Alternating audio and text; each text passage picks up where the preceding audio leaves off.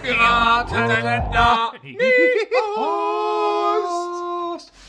Hallo liebe Leute, heute ist der dritte Oktober, es ist Feiertag und wir alle wissen, was vor über drei Jahrzehnten in diesem Land passiert ist, was uns mit, mit Glück erfüllt hat, aber nicht nur Glück, auch, auch eine Form von, von ja, Stolz und ähm, es ist ein ganz emotionaler Tag gewesen und ein ganz wichtiger Tag. Und den wollen wir heute zelebrieren. Nicht, ja, äh, naja, wie soll man sagen? Wir zelebrieren eigentlich die Vorfreude, denn das eigentliche Jubiläum ist ja erst am vierten Oktober, also morgen. Also wir warten eigentlich wie auf, auf Weihnachten jetzt, ja, dass zwölf Uhr wird, denn wie am, jeder weiß... Ist am vierten Oktober...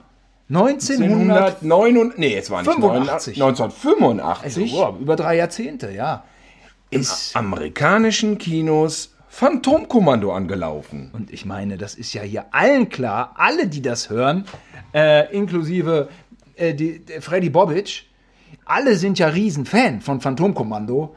Ähm, das ist ja, äh, das ist ja klar. Also das kommt, da, das, der kommt ja weit vor Krieg der Sterne. Du musst doch mal erklären, was Freddie Bobic gemacht hat. Der hat, äh, also ehemaliger Nationalspieler, äh, die haben im Bus damals circa achthundert Mal Phantomkommando gesehen. Im, im Mannschaftsbus. Im auf Mannschaftsbus. V H S-Kassette, auf den Weg zu den Spielen. Und man muss sagen, wundert uns ja gar nicht, weil auch wir ja fanatische oder sagen wir mal wirklich große, große Anhänger dieses Films sind. Und müssen wir den eigentlich kurz noch erklären für die Leute, die es nicht wissen, worum es in Phantomkommando geht? Ja, ich möchte so viel erklären, ihr müsst ihn nicht gesehen haben für die heutige Sendung. Denn es ist ein Stück äh, jugendliche Sozialisation und es wird hier kein Film-Nerd-Spezial. Bleibt einfach dran, äh, es gibt einfach so viele Dinge, die uns damit verbindet, deswegen. Ähm, und ihr müsst ihn auch deswegen nicht gesehen haben, weil er schnell erklärt ist. Da wollte Thilo ja gerade mit anfangen. Also Arnold Schwarzenegger ist eine Ein-Mann-Maschine und wohnt in den Bergen mit seiner liebreizenden Tochter. Nie wieder möchte er zum Militär, nie wieder. Er hat es versprochen. Er hat's versprochen, doch dann, tok, tok, tok, äh, hört er äh, Hubschrauber. Ähm, sofort geht er natürlich in eine entsprechende Schutzposition, aber er hört schon an den Hubschraubern, das sind amerikanische Hubschrauber, das ist kein Problem, das sind, das sind Freunde von mir, er weiß, wer es ist. Richtig, und ähm, es gibt ein Problem. Seine Männer aus der Spezialeinheit werden umgebracht.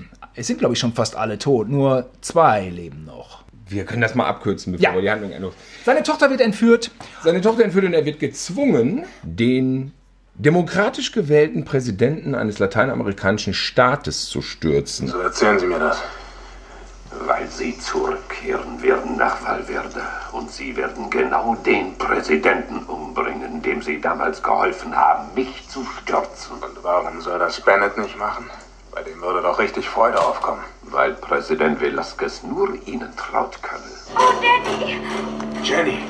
Es ist im Grunde die Blaupause zu vierundzwanzig, vielleicht hat das der eine oder andere gesehen mit Kiefer Sutherland, oder sechsundneunzig Hours, aka Taken mit Liam Neeson, wo ähm, die Tochter zwangsprostituiert wird und er ein ganzes Gangster-Syndikat platt macht. Gangster-Syndikat, da kann Arnold nur drüber lachen, denn Gangster-Syndikat ist in diesem Fall die Vorspeise und ähm, die Hauptspeise ist da weitaus größer.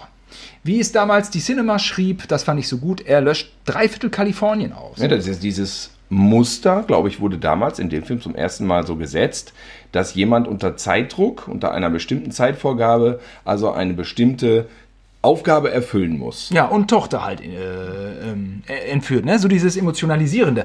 Also ich kann mir schon vorstellen, dass es das auch in irgendeinem Humphrey-Bogart-Film oder so schon mal gab, aber bisher ist mir noch keiner begegnet. Ihr Schweine!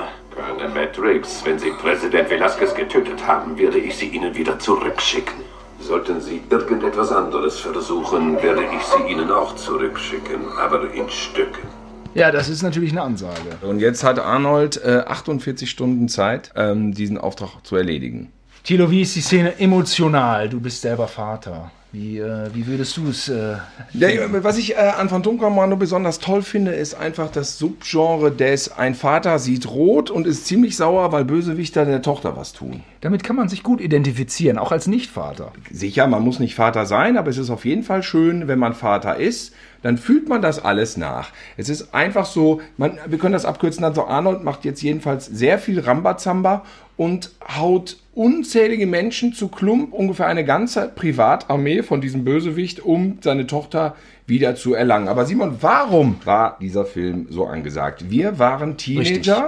Und natürlich war es ein großer Sport, auf Video immer die maximal brutalsten Filme zu besorgen. Ja, es war das Zeitalter des Kalten Krieges und Sylvester Stallone hat ja wahnsinnig davon profitiert, dass er im zweiten Rambo ebenso da die Gefühle der Amerikaner bedient hat.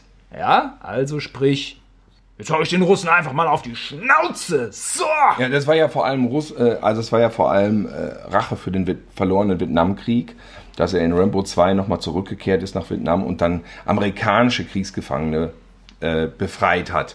Und das war ein totaler Patriotismusknaller. Jetzt hatte Schwarzenegger, der ja damals in den achtzigern immer versuchte, Stallone nachzueifern. Der wollte ja auch immer diesen Status erlangen des größten Actionstars der Welt. Und er hat mit Conan irgendwie den Durchbruch gehabt, dann belächelt worden wegen seiner langen Haare und der Muskeln, als schlechter Schauspieler tituliert worden.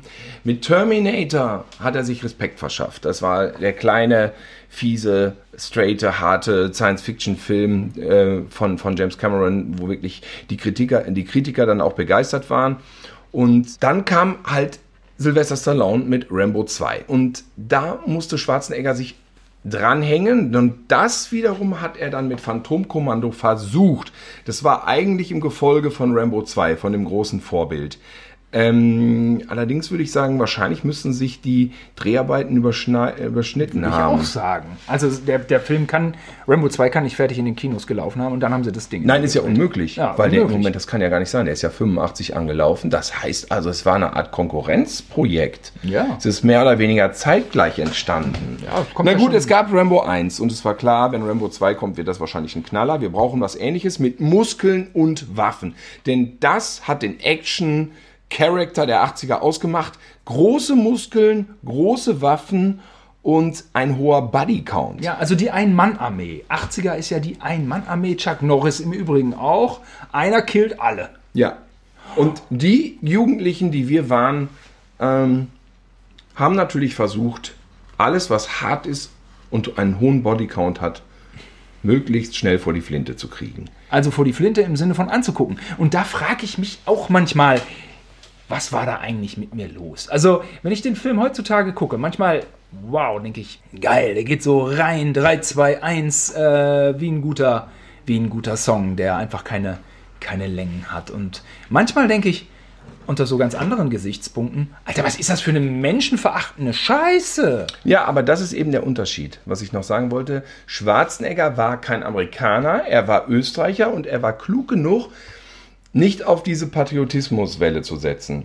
Dadurch hat er ja auch ein Gegengewicht zu Stallone und, und irgendwie eine eigene Erkennung. Er ist einfach in diesen Genrefilmen. Er war klug genug aufgetaucht. Einfach, ja, er war klug genug, das Ganze mit Ironie zu versetzen. Denn aus heutiger Sicht ist Phantom Kommando ja fast schon eine Action-Komödie. Also er hat ein paar absichtlich gesetzte Gags. Da gibt es ja die Stewardess, die, die einfach so...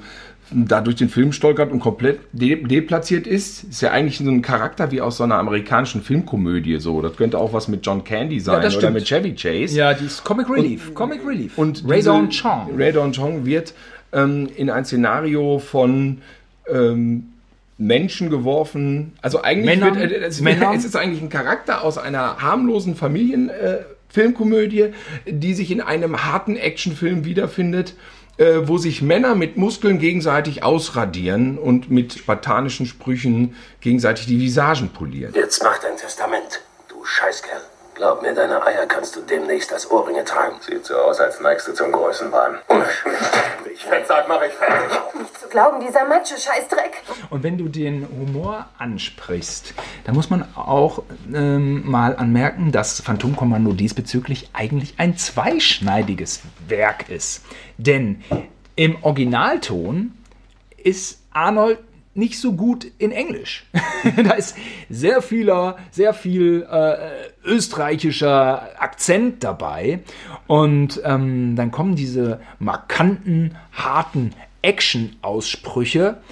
Oft irgendwie, ja, lächerlich will ich nicht sagen, aber so, so schräg. So, so, so völlig so schräg rüber, wo man so denkt, was ist mit dem denn los? Im Deutschen ist das anders. Und Thomas Danneberg ist natürlich absoluter Muttersprachler. Da kommen die Gags rüber wie eben aus der Maschinenpistole. Eigentlich ist es tatsächlich in der Synchro eine Verfälschung, aber das betrifft alle Schwarzenegger-Filme, weil Schwarzenegger wurde zum ein Großteil seiner Klassiker lang immer etwas belächelt, bis in die neueren Zeiten, wo es dann wirklich ein komplettes selbstverständliches Ding war, dass er einfach so österreichischen Akzent hatte und da war das akzeptiert. In den Anfangszeiten war das, hatte das immer noch so ein Comic-Relief, dass alle dachten, äh, es ist eine Art unfreiwillige Komik, ähm, die dann damals einfach beliebt war in Amerika, weil er der Exot war. Ja. Und, ähm, der, der er sich auch bestimmt bewusst war. Denn Humor hat Arnold Schwarzenegger immer gehabt. Das Ding ist, dass bei so ernsten Filmen wie bei Terminator das einen Bruch gegeben hätte. Da waren sie klug genug, ihm nur ganz wenige Worte an die Hand zu legen. zwanzig? Ja.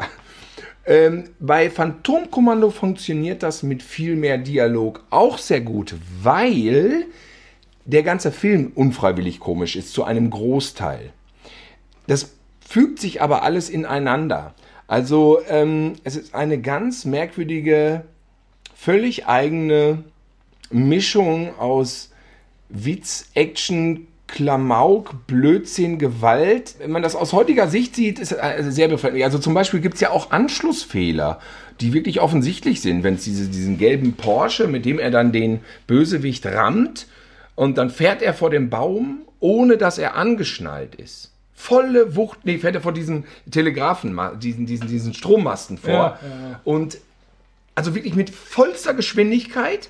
Und eine Sekunde danach fragt er Rae Dawn Chong, ob sie sich was getan hat. Alles in Ordnung, weil das war seine Beifahrerin. Und äh, normalerweise müssten beide irgendwie zehn Meter durch die Luft geflogen sein. Aber sie sitzen ganz gemütlich, nicht angeschnallt. Und es ist nichts passiert.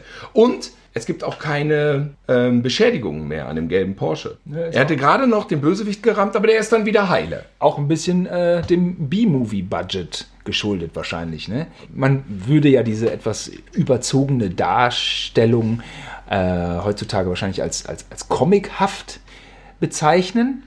Ich empfinde mh, dabei eigentlich auch immer noch so ein bisschen die Verfilmung von Spielzeug.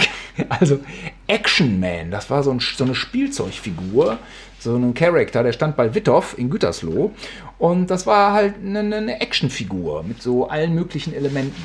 Und äh, Arnold, wenn er sich dann zur Abrechnung gegen die Bösewichter in Valverde, natürlich tötet er nur die Richtigen, aufrüstet, dann ist der so bespickt mit Waffen. Er ist der absolute Prototyp. Ja, eigentlich, also an der Spielzeugfigur. An der Spielzeugfigur. Er ist behangen mit Waffen und Granaten. Und äh, das habe ich früher in der Schule gemalt, in der sechsten Klasse. Fünfte, sechste Klasse. Solche Figuren nämlich. Immer andauernd. Ich meine, es war immer eigentlich inspiriert durch Arnold, aber äh, so Action-Charakter von Kopf bis zu den äh, nee, Kopf bis, bis zu den Zähnen bewaffnet, so sagt man, glaube ich. Da noch eine Granate, Bazooka, Maschinengewehr.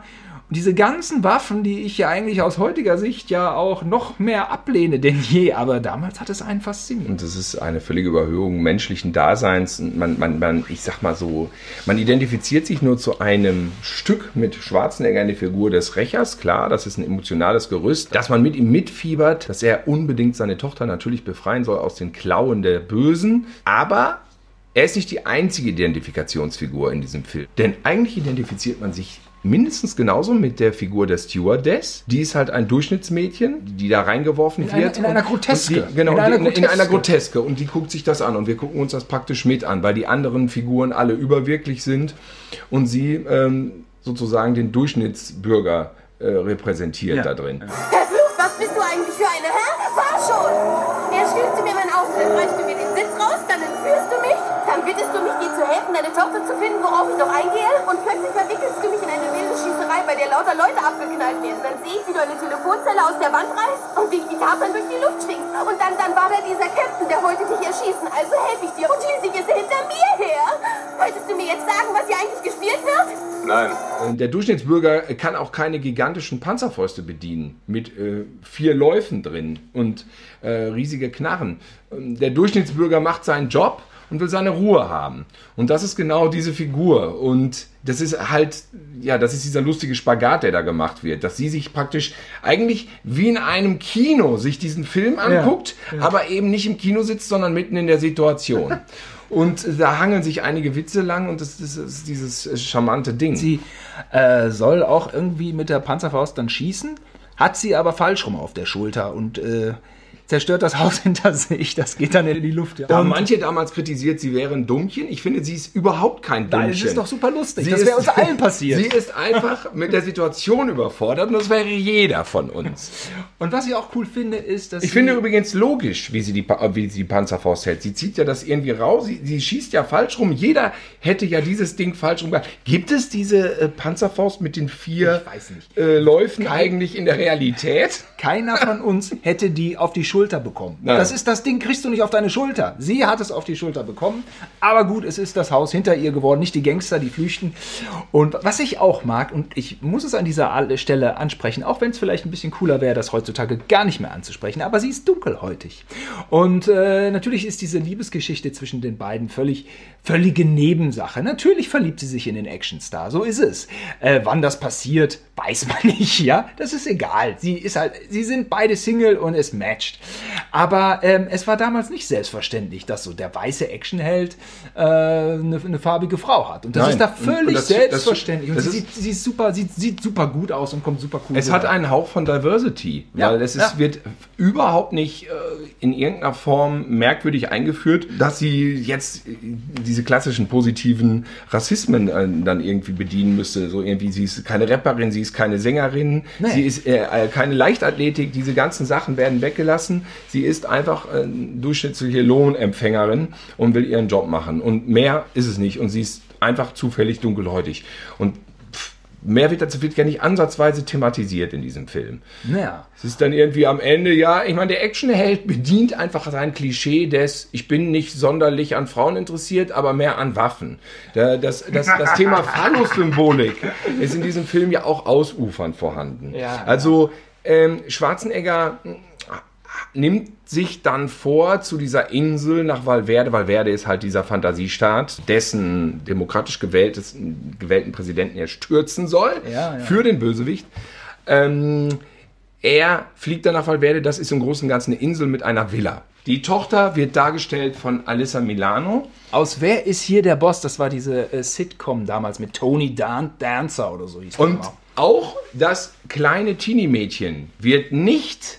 als schüchternes Mäuschen dargestellt, äh, was unbedingt gerettet werden mu- muss, sondern äh, im Rahmen ihrer Möglichkeiten lässt sie keinen harten Spruch den Gangstern, den, den, den Entführern gegenüber aus. Sie, sie droht ständig damit, dass ihr Vater kommt und ihnen die Schnauze polieren wird. Es scheint so, als würde dein Vater kooperieren. Du wirst bald wieder mit ihm zusammen sein. Freust du dich nicht darauf? Natürlich, ich freue mich darauf zuzusehen, wie er ihnen das Gesicht zerschlagen wird. Und mein Vater wird schon kommen. Und, und auch am Ende ist sie, ist die sich ja erstmal grundsätzlich selbst befreit. Das ja. ist ja auch, sie ist natürlich aufgrund ihrer, sagen wir mal, ich glaube, sie ist zwölf oder dreizehn, ihrer körperlichen Benachteiligung nicht fähig, jetzt diese Insel auszurotten. Nein. Es wäre aber interessant zu sehen, äh, Kommando, ähm, dreißig Jahre später, nochmal mit Schwarzenegger, dann jetzt halt über siebzig und mit Alyssa Milano als Kampfmaschine, die natürlich von ihrem Vater John Matrix alle Fähigkeiten geerbt hat, des äh, Zweikampfs. Ja, sie ist Papakind, das merkt man. Äh, klar, die Mutter fehlt, ähm, wird nicht weiter thematisiert. Wird nicht thematisiert. Mutter ist irgendwie nicht da. Ist irgendwie nicht da. Der Vater ist auch alleinerziehend, Allein- erstmal anfangs in den Bergen. Er hat einen Rehkitz und er isst auch ein Eis mit der Tochter. Er isst ein Eis. Er das Rehkitz wird gefüttert. Ja. Er, er kümmert sich rührend um sie. Die beiden haben eine gute Bindung. Äh, normale, ähm, äh, normale generative ähm, Auseinandersetzung. Ähm, was findest du nur so an Boy George? Ich würde ihn ja Girl George nennen, sagt Richtig. Arnold und lacht darüber. Also die ähm, Teenager-Kultur nimmt er nicht ernst. Okay. Ja, er, er hat keinen Einblick. Wir kennen es mittlerweile alle. Wir haben es auch nicht mehr. Und aber sie sind ganz süß miteinander. Ist, ähm, ist dir aufgefallen, dass man am Anfang, wenn er sagt zu ihr, nein, ich werde nie wieder äh, für die Army in die Army eintreten ja. und ich werde nie wieder einen militärischen Job machen, was auch ja. immer er da sagt, er verspricht ihr das ja. Dann denkst du als, Schau- äh, als Zuschauer, ja, haha, das ist der Actionstar. Natürlich wird er sein Versprechen brechen. Das ist aber nicht der Fall. Ist Bis nicht der zum Fall. Ende des Films. Er bricht dieses Versprechen nicht. Er befreit sie zwar, sagen wir mal, mit einem immensen Kollateralschaden. Aber am Ende, als er nochmals darauf hingewiesen wird, Matrix, John, willst du zurück, willst du nicht wieder für uns kämpfen, sagt er nein. Das heißt, er holt sie raus und danach werden die beiden wahrscheinlich mit dieser süßen Stewardess zurückfliegen nach Hause in die Berge und weiter Eis essen und Rehkitze füttern. Ist so. Da wird nicht mehr gekämpft. Und, und den Schwarzenegger hat der Gewalt entsagt. Es war ein letzter, kurzer, eruptiver Ausbruch. Die Situation... Die Situation war da, wo das nötig war. Das ist das Commitment mit der Tochter. Ja. Und wo du schon bei der letzten Szene bist. Jetzt ein verantwortungsvoller, alleinerziehender Vater in diesem ist Film. Er, ist er. Und der Colonel fragt ihn ja auch, ja, Matrix, haben sie, äh, haben sie uns was übergelassen? Und er sagt Matrix, ich glaube nur Leichen. Ja, original, just bodies. Haben Sie für uns noch was übrig gelassen? Ich glaube nur Leichen. Ich hatte gehofft, Sie kommen vielleicht zurück in unsere Einheit. Wir brauchen Männer wie Sie. Das war der letzte Einsatz. Just bodies. Ja. Und dann geht er zum Flugzeug und äh, zum Wasserflugzeug, wo Rae Dawn Chong auf ihn wartet. Und äh, es ist klar, sie lieben sich. Sie sind jetzt eine neue Patchwork-Familie. Im Abspann läuft achtziger Jahre Rock, den man heute so nicht mehr hört. Kann man nicht mehr hören, auch nicht als Fan des Films. Nein. Aber die Musik von James Horner ist super. Finde ich auch. Und sie ist ganz nah dran an dem James Horner Soundtrack von nur achtundvierzig Stunden. Es ist fast derselbe Soundtrack. Dieses, ganz interessant, der hat sich selbst beklaut. Ich weiß gar nicht, wieso man das bei so großen Filmen macht. Hm. Hat Joel Silver gesagt, uh, äh, mh, ich habe kein Geld mehr. Und James Horner hat gesagt, ich habe ja noch den Soundtrack von nur achtundvierzig Stunden. Mach mal irgendwas mit Querflöte. Dann sind ja. wir, auch noch so, wir sind noch so ein bisschen, dann so ein bisschen, klauen wir noch bei Ennio Morricone. Es war einmal in Amerika, noch so ein bisschen Quer-Panflöten-Ding da. So klingt das. Sag mal, du zumindest. Hast doch Joel Silver, den Produzenten ja. dieses Films, der hat so große Sachen gemacht wie Matrix. Matrix, alle Teile. Nur achtundvierzig Stunden, wie schon erwähnt. Stirb langsam hat er gemacht. Und ja. Simon hat ihn interviewt, damals für die Viva-Sendung Celluloid. Ja, und wie Thilo ihn schon eingeführt hat, es ist einer, der nicht Millionen in Hollywood umsetzt, sondern Milliarden. Es ist einer der ganz Großen, der, der achtziger und neunziger. Genau, ich habe ihn interviewt. Und, ähm, man muss dazu sagen, es war ein Interview zum Thema Password Swordfish. Ein Film, den wir alle leider vergessen und haben. Alle auf dieser Interviewtour haben Joel Silver damit gelöchert, wann kommt Matrix zwei? Das hätte ich nicht mehr gewusst, aber du hast völlig doch, recht. Ich weiß noch, alle, er wurde immer genervt, wann kommt Matrix zwei? Weil der erste war ein Hit und es wurde irgendwie gemunkelt, es soll eine Fortsetzung entstehen. Und du setzt es an zu einer letzten Frage und ich glaube, er erwartete schon die übliche Matrix-Frage ja. und war dann relativ überrascht, als du gefragt hast. Ja, ähm, ich muss dazu sagen, ja, es war, das war ein spannendes Interview-Junket äh, im Osten Londons, ich glaube Haltestelle Canary Wharf, da dann in einem Hotel, alles First Class, Tip-Top, Warner Brothers, Privatvorführung äh, in einem Privatkino von Warner Brothers, das war alles Magic. Halle Berry war da, hatte eine Oben-ohne-Szene bei Password Swordfish, die äh, konnte sie auch, konnte sie auch spielen, sage ich. Und der große Star des Tages war John Travolta, der äh, durch Quentin Tarantino wiederbelebt wurde und dann da rumrannte. Alle haben sich natürlich auf John Travolta gestürzt. Äh, klar, Hugh Jackman damals noch unbekannt. Aber es war natürlich spannend, da in London, äh, im Osten Londons, da diese ganzen Typen ähm, zu treffen, die echt in Plauderlaune waren. Das muss ich mal nebenbei als Randnotiz loswerden. Okay, die entscheidende Frage war äh, natürlich, ich habe ihn ganz plump einfach nach Commando gefragt. Ich muss sagen, Joel Silver. Äh, jetzt, es ist fast zwanzig Jahre her, als sie Kommando gedreht haben. Mein absoluter Lieblingsfilm.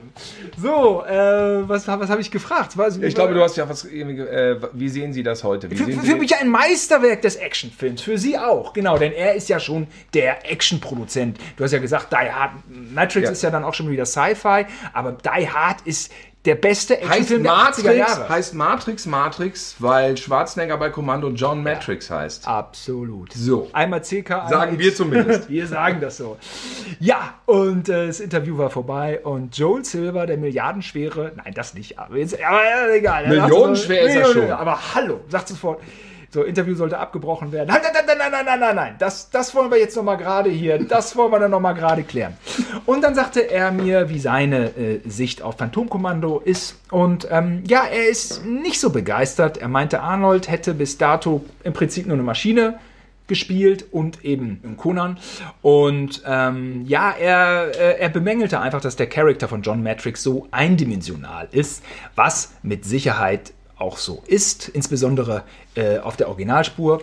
Ähm, Aber es wird von dem Cartoon-Charakter des Films völlig ausgehoben. Das ist finde ich auch. Völlig. Aber natürlich hat er damit brilliert und den Wahnsinnserfolg gehabt und auch den Actionfilm äh, revolutioniert mit Die Hard. Die Hard hat die Ein-Mann-Armee begraben. Bruce Willis, der gegen eine Handvoll Terroristen nur kämpft und sich den Arsch abkämpft. Richtig. Und der ein Cop ist, der, der ein Alkoholproblem hat, der keine Kampfmaschine ist, damit, und das sollte alles Arnold spielen. Ja, Die Hard ist ja ursprünglich das Fortsetzungsskript von Phantomkommando gewesen.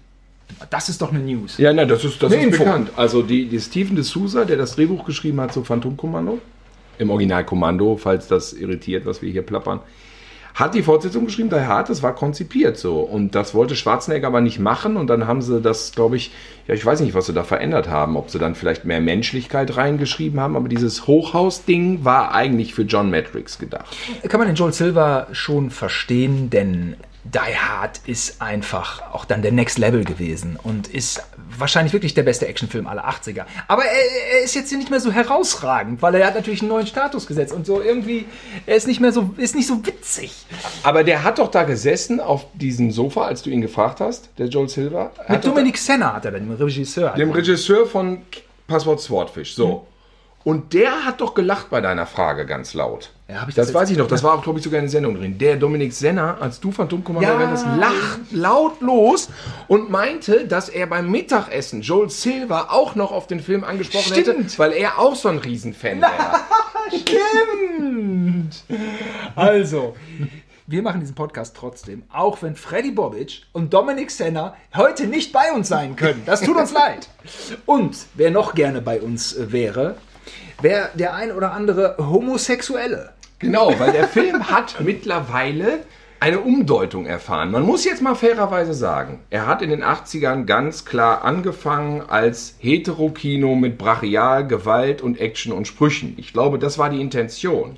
Aber über die Jahre hat sich die Ansicht gewandelt, sodass Phantomkommando mittlerweile erst, glaube ich, aus Spaß heraus im Internet umgedeutet wurde als völlig schwuler Actionfilm und dafür wurden dann Beweise aufgefahren. Der Film wurde analysiert und wenn man auf der Seite Ruthless, das ist äh, Ruthless Reviews heißt die, glaube ich, da werden ähm, praktisch sehr äh, heterosexuelle Actionfilme einfach umgedeutet und denen wird jede, werden jede Menge homosexuelle Tendenzen unterstellt. Das ist ein bisschen ironisch, aber wenn man sich das durchgelesen hat, dann kann man die Filme manchmal gar nicht mehr anders sehen. Bei manchen Sachen wie Invasion U S A und Death Wish drei ist das so lala, aber bei Phantomkommando passt das leider wie die Faust aufs Auge. Also dieser ganze Konflikt zwischen John Matrix und seinem Widersacher hier Vernon Wells, ähm, Bennett, ja, ja. wird da dort beschrieben, dass natürlich John Matrix den Bennett damals aus seiner Einheit verbannt hat. Das wird ja auch erwähnt und ähm, wird den Figuren unterstellt, dass wahrscheinlich eine Liebe entstanden ist. Also dass zumindest Bennett ähm, homosexuell ist, weil er aussieht wie Freddie Mercury auch. Das ja, ist dann auch einfach, das, der sieht einfach aus wie Freddie Mercury in, das in so einem Kettenhemd. Und Schnubi. Und dass Bennett ähm, dann praktisch der Verstoßene ist und unter dieser verschmähten Liebe einfach leidet und deswegen John Matrix so wahnsinnig hasst. Hinzu kommt natürlich unzähliges, phallisches Gebämse mit riesigen Waffen und am Ende natürlich wird auch Bennett natürlich gepfählt durch dieses Rohr und Arnold sagt auch so Sachen, let's team out Bennett und lass Dampf ab und äh, so gibt es unzählige Hinweise, die darauf schließen lassen könnten, ja, dass der Film ein schwul, schwules, schwules Meisterwerk ist. Ein, ein unglaublicher Körperkult. Denn Arnold hatte... Das ist schon wahr. Es sind, es sind Sachen, wo man sagt, das kann man einfach nicht ignorieren. Also der, der Körperkult in diesem Film über Arnold ist einzigartig. Ich meine, wir, wir, wir sprechen über die absolute äh, Legende des Bodybuildings. Und, ähm, in seiner besten Form. In seiner besten Form. Film. Er hatte seit Conan ein Stück weit abtrainiert. Conan war zu viel. Und ey Mann, bei Phantom Kommando sieht er einfach wahnsinnig gut aus. Dass es auch so Szenen gibt, wo er praktisch Einstellungen, wo er mit dem Maschinengewehr schießt und sein Kopf ist gar nicht mehr im Bild. Ist in der Kartrage abgeschnitten. Du siehst nur diese Männertitten wippen und dieses riesige phallische Ding spuckt einfach Feuer und Patronen aus ohne Ende und die völlige körperliche äh, Überlegenheit wird demonstriert, indem, ich, irgendwer hat es mal gezählt, hundertzwanzig Leute knallt er über den Haufen. Die werden zerhackt, zerstückelt. Das Beste ist, wenn er... Einge- der Körper ist natürlich eingeölt. Er ist natürlich auch. eingeölt, ja. ja. Vernon Wells, glaube ich, sagt sogar in dem äh, Bonusmaterial von dem Film, äh, dass, ja, ich weiß, ich werde immer darauf angesprochen, dass er irgendwie... dass das so ein homosexueller Film jetzt ist, aber ich, ich, da, damals haben wir uns das gar nichts, da, da haben wir uns gar nichts bei gedacht. Nee. Ja, gut. Nee. Aber jetzt ist es nun mal so, so ein bisschen. Ähm, das bereichert aber nur die Legende um dieses Filmwerk natürlich und macht es noch so facettenreicher und einfach alles viel schöner. Und wenn man natürlich sucht, findet man da ganz viel. Da kann man natürlich auch sagen, dass das Ende, ähm, dass es nicht stattfindet, dass der Held und die Stewardess, dass die sich küssen mit einem klassischen Happy End, das könnte natürlich dran liegen, dass der Haupt, äh, dass Schwarzenegger dann in dieser Rolle einfach gay ist. Es war einfach so, man hatte in den siebzigern so die Actionfilme gerne geguckt, also logischerweise ich nicht, ähm, ich habe die dann in den achtzigern geguckt, aber da war ja die Action so ein bisschen... weniger vorhanden, also Charles Bronson um jetzt oder, oder auch Steve McQueen und natürlich Clint Eastwood. Clint Eastwood lief wenig im Fernsehen, die anderen beiden schon. Die hatten natürlich wirklich, wirklich geile Momente, aber ähm, man wollte immer mehr. Man wollte auch immer mehr Action sehen. Ähm, Burt Reynolds natürlich, ähm, die haben alle gut abgeliefert. Aber das war so meine Motivation. Mehr Action ist der bessere Film. Und ich glaube... das ist auch verständlich für einen Zehnjährigen, ja? So ein Zehnjähriger, äh, der ich ja damals war, ne, der guckt dann heutzutage ja auch wahrscheinlich Cobra elf oder so. Action ist dann einfach geil. Ja. Und ähm, Phantom Kommando war damals der ultimative Actionfilm mit dem höchsten Actionanteil überhaupt. Ich meine, das geht ja direkt los. Ja, man ging ins Kino, man war keine achtzehn und dann lief die Vorschau, so nannte man ja damals die Trailer, von Phantom Kommando. Und man dachte, oh Gott, ich muss diesen Film sehen. Was geht denn da ab? Allein in diesem Trailer schon. They hunted him down. You know, Colonel, we went to a lot of trouble to find you. They murdered his friends. And they took the only thing he would kill for. If you want your kid back, then you gotta cooperate. Right? Wrong. Now, somewhere, somehow, someone's gonna pay.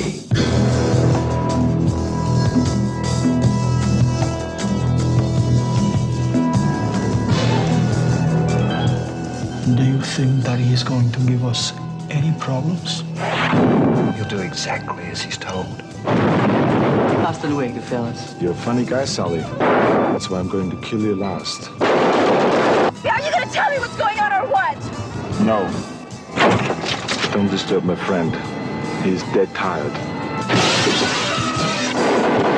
What are you doing? Helping you get her back.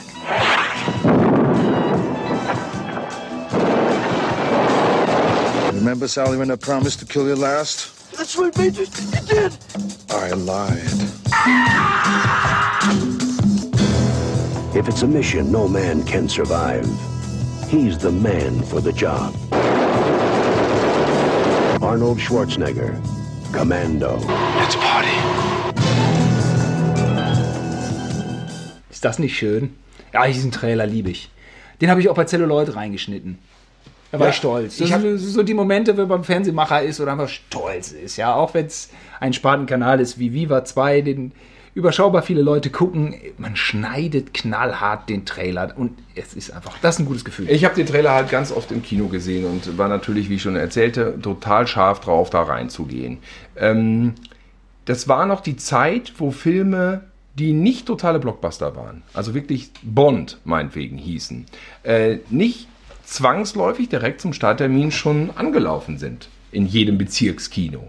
Ich sag mal, in Köln, München, Berlin, wahrscheinlich, klar, Logo, natürlich, laufen die Filme oder liefen die Filme damals alle natürlich komplett zum Starttermin an. Aber in Gütersloh musste man unter Umständen noch warten. Und der Film lief an, offiziell Mitte Januar sechsundachtzig, glaube ich. Stimmt. Und ich meine, Januar. Der wäre erst im März oder so dann in Gütersloh gelaufen. Also es war wirklich absurd. Der kam und kam nicht. Es lief immer dieser Trailer. Man ging in, immer, immer wieder ins Kino und sah immer wieder Phantomkommando und er kam nicht. Und ein Mädchen bei mir aus der Klasse war drin, ey. Ja? Ja, ich war so neidisch. Oliver Pieper war auch drin. Es ja. gibt Leute, die damals drin waren und der Film war ab achtzehn. Kein es war neunzehnhundertsechsundachtzig, Anfang sechsundachtzig lief er bei uns im Kino und äh, ich war fünfzehn und ich hatte wirklich Diskussionen mit unserer Mutter, aber sie war eisenhart. Der Film ist ab achtzehn und du bist fünfzehn und du darfst nicht rein. Hatte ich ein Dreivierteljahr auch schon mit Terminator erlebt. Da war ich erst noch vierzehn. Wollte ich natürlich auch unbedingt, keine Chance. Ich habe den Film auch bis heute nicht auf fünfunddreißig gesehen. Also ich glaube, ich habe den Film aber, mein Gott, vierzig Mal habe ich den geguckt mittlerweile. Ich finde, man kann ihn auch immer wieder gucken. Und man freut sich immer wieder schon über die nächsten Szenen. Man freut sich, Schwarzenegger will aufbrechen. Was fehlt ihm? Es fehlen ihm Waffen. Was macht der Held, wenn ihm Waffen f- fehlen? Ja, er nimmt einen Bagger und fährt in ein Waffenlager rein. Ähm, ja, das, das ist das Schöne. Der, er hat dann einfach auch diesen Bagger dann direkt, ne? Der fährt durch ja. die Wand in das Waffenlager. Ich, und dann mit der Stewardess, die immer schön hilft, die ja. fährt doch so den Einkaufswagen und er schmeißt diese ganzen Dinger rein. Und was passiert, wenn man sowas macht? Wenn man mit einem Bagger einfach durch eine Wand fährt und in ein Waffenlager einbricht, ja, dann kommt die Polizei und man wird festgenommen. Und das sind diese schönen, surrealen Konsequenzen, dass er erst was völlig Irreales aufbaut und dann mit so einer durchschnittlichen Alltagssituation wieder entlädt. So. Ja. Erst bist du ein Comic-Hero und du kannst das. Und der Zuschauer denkt, ja, du kannst das. Nee, aber dann kommt die Polizei. das, äh, oder, das, da, da bricht der Film sich ja unendlich oft auf ja, der Ebene. Im umgekehrten Sinne ist auch Matrix ähm, hat ein Problem, weil ähm, er soll nämlich im Flugzeug nach Valverde gebracht werden. Er steigt aber nicht ins Flugzeug ein. Also er bricht seinen Begleiter... Er steigt ins Flugzeug ein. Er steigt ins Flugzeug ein, richtig. Er bricht Und er seinen, hat einen Bewacher dabei. Dem bricht er direkt das Knick. Ja. er, sagt zu der, er sagt zu der Stewardess, würden Sie mir bitte ein Kissen und eine Decke bringen? Dann, dann bricht er mit einem Ruck seinem äh, Aufpasser das Genick. Ja? Nee, einmal, einmal Schlag nach hinten und dann war ja der Schnitt früher. Er schnappt ihn dann nochmal in den Nacken und, und zieht ihn dann noch mal vorne und bricht so richtig. In der das deutschen Knick. Fassung, Videofassung, hat er ihm nur mit dem Ellenbogen in die ja. Schnauze gehauen und im Original, ja. Nimmt dann noch mal ich finde aber schön, dass er das Kissen und die Decke bestellt bei der Stewardess, ja. bevor er den Typen killt. Finde ich auch, weil dann danach kommt dann direkt die Stewardess, hat das Kissen dabei und die Decke und dann, ja, dann deckt er ihn damit zu. Das Kissen legt er über seine also die Leiche. Die Leiche.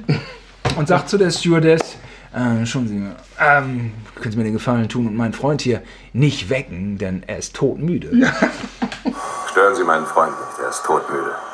Er hat jetzt elf Stunden Zeit, seine Tochter zu befreien, weil, wenn der Flieger landet am Ende, und die verbrecherischen Kräfte ihren Kompagnon abholen wollen und natürlich Matrix in Empfang nehmen wollen, damit er den neuen Präsidenten stürzt. Also elf Stunden später, in dem Moment würde dann ja auffallen, dass der Kompagnon bereits tot ist. Und deswegen muss sich Matrix sehr beeilen. Er stellt eine Uhr auf Countdown. Nachdem er, wie gesagt, aus dem Flugzeug gesprungen ist. Aber da ist ein Moor. Ja, äh, äh, und er landet wahnsinnig weit. Das, das Flugzeug ist irgendwie schon fünfhundert Meter hoch, ne? Oder, oder naja, vielleicht nicht ganz, hundert Meter hoch. Er springt, er springt einfach raus, landet im Moor. Ist nur zur Hälfte nass übrigens. Und dann stellt er sich die Uhr, ja, exakt. Ja, dann stellt er sich die Uhr. Ja, ja. Dann, äh, geht er, äh, ja, dann geht er zum Flughafen. Und ähm, äh, lauert dem Typen auf, der ihn ja zum Flughafen gebracht hat. Der dann auch rumsteht und gleichzeitig, nämlich da kommt es nämlich dann zum Tragen, dieses Stewardess anbaggert. Er bagatisiert das an. Und ganz das, ekelig. Ganz das ekelig. Ich mir noch mal angeguckt. Das ist wirklich eine absolut tolle Szene, die äh, sexuelle Belästigung komplett schön schon mal einfängt. Bloß ich will nicht sagen, auch. dass das nicht die einzige Szene ist in älteren Filmen, aber da ist es wirklich widerlich dargestellt. Sie sagt, sie gibt ihm zu verstehen, auf dich habe ich wirklich keinen Bock. Und er lässt nicht locker und ist wirklich ein Ekelpaket, Sully. Was hältst du davon, wenn wir essen gehen? Davon halte ich gar nichts. Jetzt sieh das doch nicht so eng, das wird auch nett mit uns beiden. Hören Sie, würden Sie bitte aufhören, mich zu belästigen? Und es geht natürlich um den entscheidenden Anruf. Ähm, er muss seinen Auftraggeber anrufen und sagen, ja, Matrix ist in der Maschine abgeflogen. Er ist, er ist in elf Stunden bei euch und dann könnt ihr ihn abholen. Dann könnt ihr ihn abholen. Jetzt weiß ich nicht ganz genau, wie es chronologisch vorgeht. Ich glaube, das, was wir hier heute erklärt haben, da klingt der Film sowieso, als wenn man dafür irgendwie ein Abitur braucht oder, oder irgendwie ein abgeschlossenes Studium. Aber es ist, wenn man den Film guckt, ist es relativ einfach. Aber geht ohne Abschluss. Ja, dann, dann, dann geht er gut durch. Ne? Ja, dann ja, lasst ja, euch ja. das nicht von uns erklären. Ja, ja, ja. Der beste Gag von Phantomkommando. Der wirklich der beste Gag, der damals auf also, dem Schulhof Karriere gemacht hat. Es geht um Sully, der ja die äh, sympathische Stewardess so schon so schmierig angebaggert hatte. Richtig. Ein ganz ekliger Typ, Porsche-Fahrer. Von meiner der Porsche, Seite, der erst einmal kaputt ist und obwohl Schwarzenegger ihn gerammt ist, hinterher wieder heile. Arnold backt den Sully am Schlawittchen. Und erinnert ihn an etwas, was er ihm bereits auf dem Flughafen ins Ohr geflüstert hatte. Dort sagte Arnold nämlich zu Sully, Sully, du gefällst mir. Du bist ein witziges Kerlchen. Du bist Kerlchen. ein witziges Kerlchen, dafür werde ich dich auch als Letzten töten. So, jetzt hält also Arnold, nachdem er Sully aus dem Porsche gezogen hat, an einem Fuß über einen Abgrund. Und dann kommt die legendäre Szene. Mit einem Arm. Also Arnold hält Sully mit einem Arm über den Abgrund. Das sagt, muss man erstmal schaffen. Sagt, äh, Sully, äh, der linke Arm ist mein schwacher Arm. Ich sag's nur. Und dann kommt das... Äh, kommt das hin. Und dann kommt, sagt Schwarzenegger, Sully, kommt, weißt du noch, als ich dir sagte, ich werde dich als Letzten töten? Und dann... Sagt Sully, ja, Matrix, ja, ja, ja. Was, ja, das weiß ich noch. Und Schwarzenegger sagt natürlich, das war eine Lüge. Und lässt ihn fallen. Du bist meine Tochter. Du kannst mich mal... Ich hab dich nicht verstanden. Ich kann's dir auch gern lauter sagen. Leck mich! Deine Loyalität hat geradezu was Rührendes. Aber im Moment kannst du nicht allzu viel damit anfangen. Ich würde mir an deiner Stelle mal Gedanken über die Schwerkraft machen. Und der Fairness halber möchte ich dich auf etwas aufmerksam machen, Sully. Der linke Arm ist mein schwacher Arm. Du wirst mich nicht töten, Matrix. Du brauchst mich, um deine Tochter zu finden. Wo ist sie? Ich weiß es nicht. Aber Cook weiß es. Ich kann dich zu unserem Treffpunkt bringen. Das glaube ich nicht. Warum nicht? Weil ich euren Treffpunkt schon kenne. Erinnerst du dich, Sully? Ich habe dir doch versprochen, dich zuletzt zu töten. Ja, Matrix, das stimmt. Das war eine Lüge. Und Sully fliegt in den Abgrund runter. Und Rae Dawn Chong fragt dann noch, ne? Was hast du mit Sully gemacht? Ja, den habe ich fallen lassen. Im Original sagt er, glaube ich, I let him go. I let him go. Das ist eine tolle Szene. Das ist eine tolle Szene. Ähm, es gibt dazu auch eine Anekdote vom Dreh. Ähm... wo das ganze Team sich gar keine Gedanken gemacht hatte, weil alle dachten, Schwarzenegger, das ist ja so ein, der hat ja diesen Körper und der ist ja wirklich irgendwie ein Superheld. Und dann wollten sie die Szene drehen und dann sollte er halt diesen Darsteller, Michael Patrick Kelly heißt er, glaube ich, äh, halt am Fuß einfach heben, hochziehen Aha. und halten. Natürlich wahrscheinlich nicht über einen Abgrund, sondern, keine Ahnung, über ein Trampolin oder was auch immer. Und dann hat Schwarzenegger gesagt, ja, aber wie soll ich das machen? Ja, wieso? Du packst ihn einfach an den Fuß und dann hältst du den da so hoch. Ja, aber, aber ich kann doch nicht einen kompletten Kilo, Menschen einfach so an der Hand, einfach so über die Schlucht, einfach da so hochhalten. Ja, aber du bist doch Arnold Schwarzenegger. Leute, das geht nicht. Ja, und da mussten sie sich diesen Kran besorgen. Und man sieht jetzt natürlich in dem Moment, wo er den an dem Fuß fasst, sieht man auch ein deutliches Seil, was dann befestigt wurde an dem Fuß. Es, äh Ihr merkt schon, Teenager-Jungs finden dort eine Menge toller Szenen, ähm, um sich selbst in ihrer, sagen wir mal, Unzulänglichkeit und in, in dem noch nicht Mannsein ergänzt zu fühlen. Ergänzt, ja, genau. Auf, in einem Arnold aufzugehen, in diesem Fantasie-Superheld, in diesem Action-Superheld. Und ähm, hier kann man vielleicht nochmal anknüpfen an das Thema Zeitgeist. Ich wollte es eben nochmal ansprechen. Dieses Zitat ging ja wirklich, das, das ging über den Schulhof. Ja, das kannte jeder. Dieser Gag war einfach eine Sensation. Und äh, jetzt letztens habe ich mich auch nochmal mit den äh, mit Kollegen in meinem Alter, mit, mit Il Jong und einem anderen Comedian, über das Thema Zeitgeist unterhalten. Und das ist so schwierig, denn man kann als, wie ich jetzt mit vierundvierzig Jahren, man kann den Zeitgeist nicht mehr fühlen. Es geht nicht. Also man kann nicht den Zeitgeist von jungen Menschen fühlen, weil du meinst, meintest, ähm, junge Menschen würden den wahrscheinlich nicht als allzu gewalttätig wahrnehmen. Das denke ich auch. Also zum Beispiel, wo ich Logan, Logan oder so im Kino gesehen habe, da dachte ich, was ist das für eine unglaubliche Gewalt? Ich halte es nicht aus, es ist so blutig. Und äh, ähm, mein Kumpel und seine Freunde, mit denen ich drin war, äh, Steffen und Anja, die meinten so, ja, war ja so Comic. Die haben es überhaupt nicht als gewalttätig empfunden. Aber in unserer das Generation... Das liegt, glaube ich, an den Computerspielen. Kann sein. In unserer Generation ist das so völlig unterschiedlich. Aber ich glaube schon, dass es bei jungen Menschen dann irgendwie, irgendwie so ein bisschen so einen Common Sense gibt. Und den... kann ich nicht fühlen. Wir kannten, wir kannten äh, krasse Gewaltdarstellung nur aus Filmen und die war einfach damals nicht auf dem Level wie heute und es gab keine Computerspiele, zumindest nicht mit dieser Grafik. Und ähm, klar gibt es dann einfach Sachen, die da herausgeragt haben.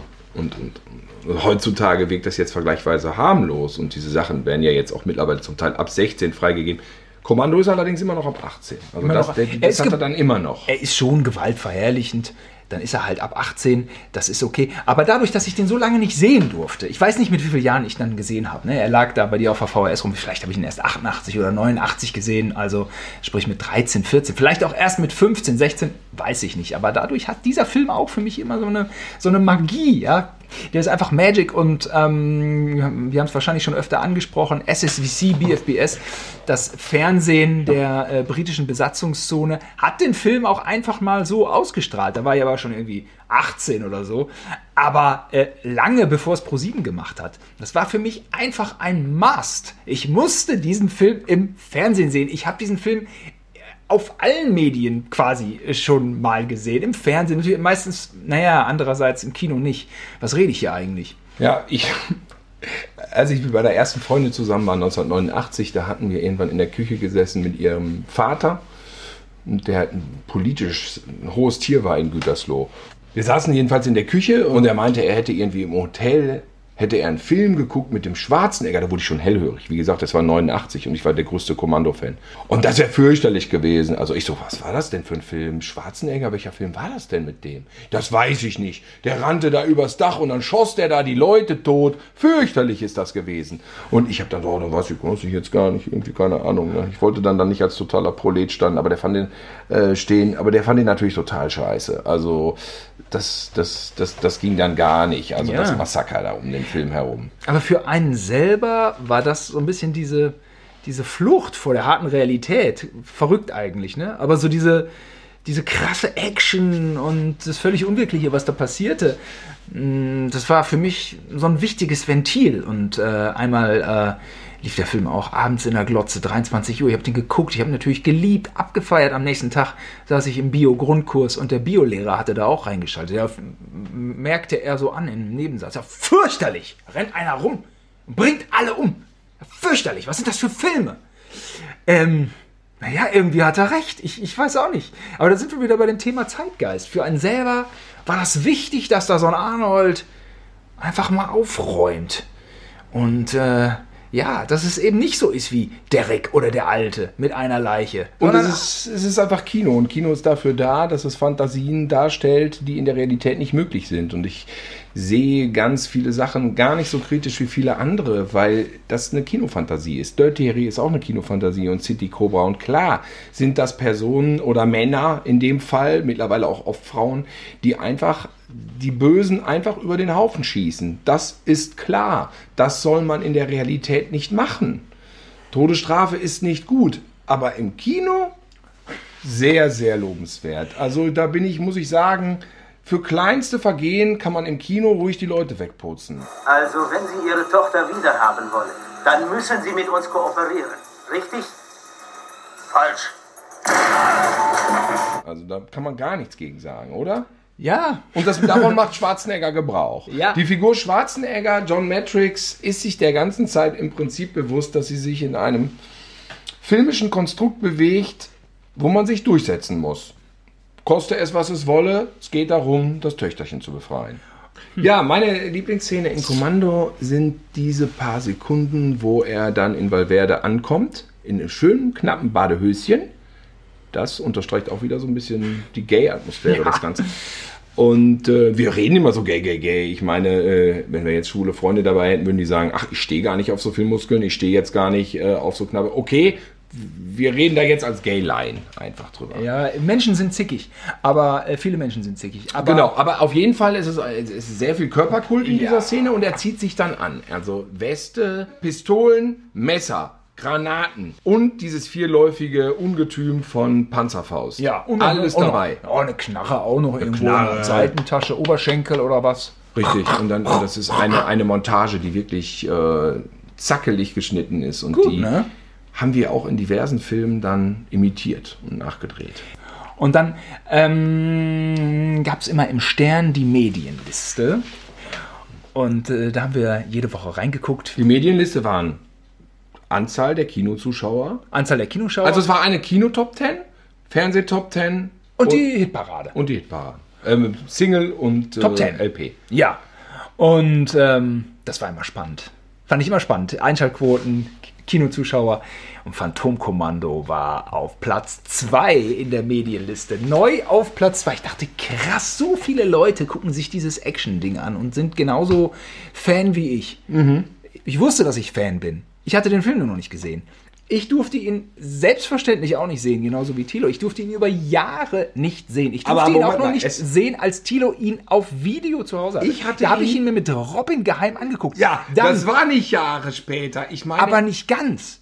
Weil ich auch ein schlechtes Gewissen hatte. Dann habe ich immer so eine Dreiviertelstunde hier geguckt, dann nochmal eine halbe Stunde hier. Ich weiß noch, dass ich so eine dicke Fresse hatte. Ich hatte eine Kopie von dem Film dann zu Hause. Ich meine, ich hätte ihn im selben Jahr auch noch gesehen. Ich weiß aber nicht, wann ich den das erste Mal gesehen habe, weiß ich gar nicht mehr genau und wo. Aber ich hatte dann ja eine Kopie zu Hause. Und du wolltest ihn unbedingt sehen. Und ich habe dann immer so, nein, nein, das darfst du nicht. Der Film ist ab achtzehn. Ich habe also die Sprüche von unseren Eltern bzw. von unserer Mutter dann einfach so eins zu eins weitergegeben. Na, nein, der ist ab achtzehn. Und der ist indiziert. Simon, du darfst ihn nicht sehen, der ist indiziert. Simon war ja auch erst zehn. Ich meine, würdet ihr euren zehnjährigen Kindern irgendwie Phantomkommando zeigen? Nein. Das läuft nicht. Und du hättest auch Ärger mit unserer Mutter gekriegt. Ja, ja, ja. ja. Das, das läuft nicht. Das Aber läuft dass nicht. Du den schon längst... Und dann irgendwann habe ich gedacht, jetzt darf er ihn mal sehen. Und da wollte ich so ganz von oben herab. Ab, äh, also wollte ich ihm das mal genehmigen, dass er jetzt mal einmal diesen Film schauen darf. Und dann sagt er, habe ich schon längst geguckt, geheim. Ja. Mein Kumpel Alex, der hatte den gesehen. Sofort, als der auf Video raus war, hatte sein Vater den ausgeliehen. Der war ja auch erst zehn. Na, elf. Elf, sechste Klasse, hatte er den aus der Videothek. Hat direkt zweimal geguckt. Ich glaube nicht, dass die Kids von heute den auch besonders hart finden, ehrlich gesagt. Das, das kann ich mir wirklich nicht vorstellen. Nee. Ich glaube, dass auch die Kids von heute das viel mehr in Verbindung bringen mit Cartoon und mit Videogame. Also das ist ja... Wir wissen das noch, wir wissen noch, dass es dieses Thema Härte gerade ja. ist heutzutage ja sowieso vorbei. Damals war man so tierisch scharf auf harten Horror und harten Action. Und es war alles verboten und initiiert, man kam nicht dran.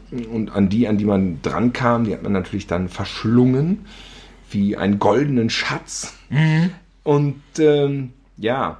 Also das Thema. Das, das, Thema war halt auch, das war auch ein Qualitätsmerkmal auf dem Schulhof. Ist der hart? Wie viele Tote? Oh. Brutal? Ist der brutal? Ist der eigentlich brutal? Mhm. Ja, der ist schon ziemlich brutal. Er ist... Er ist schon, ja, er ist schon sehr brutal. Weil das ist der brutalste Film, den ich je gesehen habe. Der ist der brutalste. Und Phantomkommando war wirklich einer der brutalsten. Und Terminator, das muss man sagen, war damals wirklich im Mainstream-Sektor das härteste. Die, die waren hart und äh, ja trotzdem geschnitten. Auf der V H S war der ja, ja immer geschnitten. Und zwar aber trotzdem Szene, ab achtzehn auch. Ja, ab achtzehn. Indiziert auch. Naja, lächerlich. Indiziert, muss man das heutzutage erklären, für indizierte Filme durf, durfte nicht geworben werden. Sie durften verkauft und verliehen werden, aber nur unter der Ladentheke. Das bedeutet, ähm, im Schaufenster des Alpha-Videopalasts hing selbstverständlich kein Plakat von Phantomkommando. Nein. Durfte nicht beworben werden. Und eine sehr berühmte, harte Szene aus äh, Phantomkommando ist die des Gartenhauses. Ja, also... Schwarzenegger rennt halt um die Villa rum, tötet unfassbar viele Leute. Also dann, das dann, sind Soldaten. Dann passiert ihm etwas, was einem Actionheld ja nur äußerst selten passiert. Er wird gewissermaßen ein bisschen in die Enge getrieben und flüchtet sich in einen Schuppen. Die Patronen sind alle. Die, die Patronen. Wie kann das denn sein? Ist es echt so gewesen? Ja. ja, er schmeißt die Knarre weg und so. Er geht in den Schuppen. Dann stehen da so ein paar Pfeifen drumrum. Die haben das natürlich gesehen, dass Arnold in den Schuppen gerannt ist. Jetzt ist er leichte Beute. Jetzt ist er leichte Beute. Sie schießen den Schuppen eigentlich zu Klump. Ja. Also der fällt nicht zusammen. Der müsste eigentlich zusammenfallen. Es ja, ist wenig, was ihn zusammenhält. Es ist wenig, was ihn wird komplett halbiert eigentlich mit Kugeln. Dann macht der erste Pfeifenheini äh, den ersten Schritt, öffnet die klapprige Holztür dieses Schuppens. Und was ist passiert? Schwarzenegger hat sich, weil er sehr intelligent ist, John Matrix, praktisch unter das Dach geklemmt. Das heißt also, er war gar nicht auf normal Augenhöhe. Nein, er war seinen Gegnern mal wieder einen Schritt voraus. Ich meine, wenn man zweitausend Kugeln abfeuert... Aber dann genau, dann, er kommt runter und dann geht's ab. Also ein Kick kommt er runter, wie ein Fallrückzieher in die andere Richtung. Er hält sich oben am Türrahmen fest und rum, schwingt sich da raus. Wie killt er den ersten? Ich glaube, mit einer Mistgabel. Jau. Dann kriegt ein zweiter, nee, das ist erst später, ähm, er kriegt eine Mistgabel von oben aus der Decke, bumm, in die Brust. Richtig, der Erste, der durchguckt, kriegt die Mistgabel ab. Dann kommt Schwarzenegger erst runter. Runtergeschwungen. Hackt einem mit der Machete noch den Arm ab. Ich finde, das ist auch stylisch, dass wir jetzt das nicht hier vorliegen haben. Wir machen das aus der Erinnerung ja. heraus. Ihr könnt jetzt natürlich den Film aus dem Schrank nehmen, denn ihr werdet ihn ja alle haben, und vergleichen, ob wir richtig liegen oder nicht. Das jetzt ist einfach nur Sp- G- Gesprächsprotokoll, oder wie nennt man das? Äh, Gedächtnisprotokoll. Gedächtnisprotokoll. Und der dritte? Ja, der kriegt natürlich, und das fanden wir immer ganz toll, da gab es dieses Sägeblatt, was Arnold schön im Schuppen von der Wand nimmt. Denn warum? Man hat auch im Garten so ein Sägeblatt. Ist so. So, Schwarzenegger schnappt sich also dieses Sägeblatt, benutzt es als Frisbee und rasiert einem einfach die Schädeldecke weg, dem Typen. Wundervoll. Agro Berlin, Agro Berlin, Agro Berlin fällt mir dazu ja. ein, zum Sägeblatt. Ja, und dann hat er aber auch seine Knarre wieder irgendwie und dann geht's wieder weiter und dann ballert er wieder alle ab. Es ist auch eine schöne Szene, wo er parallel zu so einem Rosenbeet geht. Ganz viele Rosen und Blumen. Ja. Schwarzenegger geht parallel, schießt durch dieses Beet auf der anderen Seite die Leute kaputt und die Rosen. Ja, das ist was für die Menschen mit einem grauen, grünen Daumen, nämlich.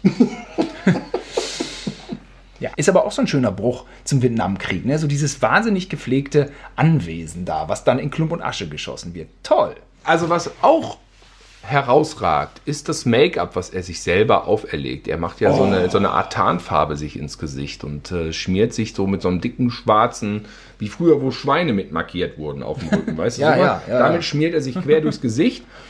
Und warum eigentlich? Er ist ja eigentlich nur auf freiem Feld und ist, also ich meine, er ist ja vor einer Villa, es ist eine Grasfläche, die eher so aussieht, als wenn man da Golf spielen könnte. Aber er sieht geil aus. Er also aber warum er es konkret macht? Weil ich meine, so ein Typ wie Schwarzenegger fällt auch einfach auf. Es ist nicht so, dass er jetzt durch dieses Make-up unsichtbar würde. Nee, er pirscht sich irgendwann an. Und hat dann auch so ein High-End Äh, Fernglas ist dabei. Ist dir aufgefallen, wo er sich anpirscht? Da steckt er ja an diese ganzen Hütten, die da drumherum sind. Da gibt es so, um diese Villa drumherum mhm. gibt es so, sieht aus wie so ein Hangar auf so einem mhm. Flugplatz, so, ne, wo wahrscheinlich sind da Soldaten drin oder Waffen. Das wissen wir nicht genauer. Das wird zerstört. Das wird nicht erklärt. Ja. Er will das zerstören. Er will ja. so eine Art Army Base, ist das, ne? Ja. Die keine, er, keine Zivilbevölkerung. Die rührt er nicht an. Die Zivilbevölkerung wird, stirbt nicht in dem nein, Film. Nein, nein. Es ist auch bis zum Showdown gibt es nur zwei oder drei Tote, mehr nicht. Von seiner Hand.